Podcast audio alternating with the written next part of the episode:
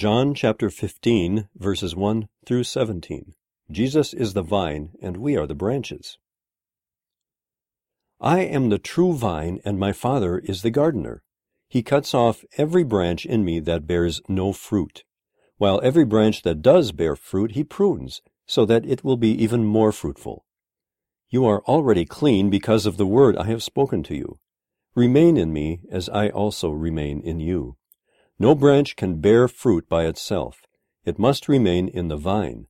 Neither can you bear fruit unless you remain in me. I am the vine. You are the branches. If you remain in me and I in you, you will bear much fruit. Apart from me you can do nothing. If you do not remain in me, you are like a branch that is thrown away and withers. Such branches are picked up, thrown into the fire, and burned.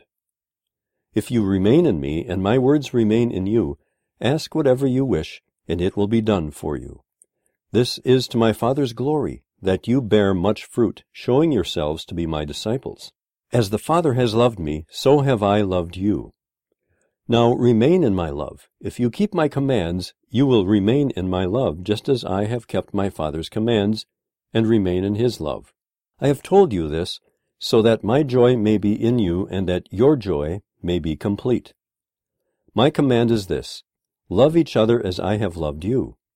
Greater love has no one than this, to lay down one's life for one's friends. You are my friends if you do what I command.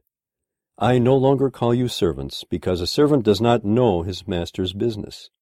Instead, I have called you friends, for everything that I learned from my Father I have made known to you. You did not choose me, but I chose you and appointed you so that you might go and bear fruit, fruit that will last, and so that whatever you ask in my name the Father will give you. This is my command love each other.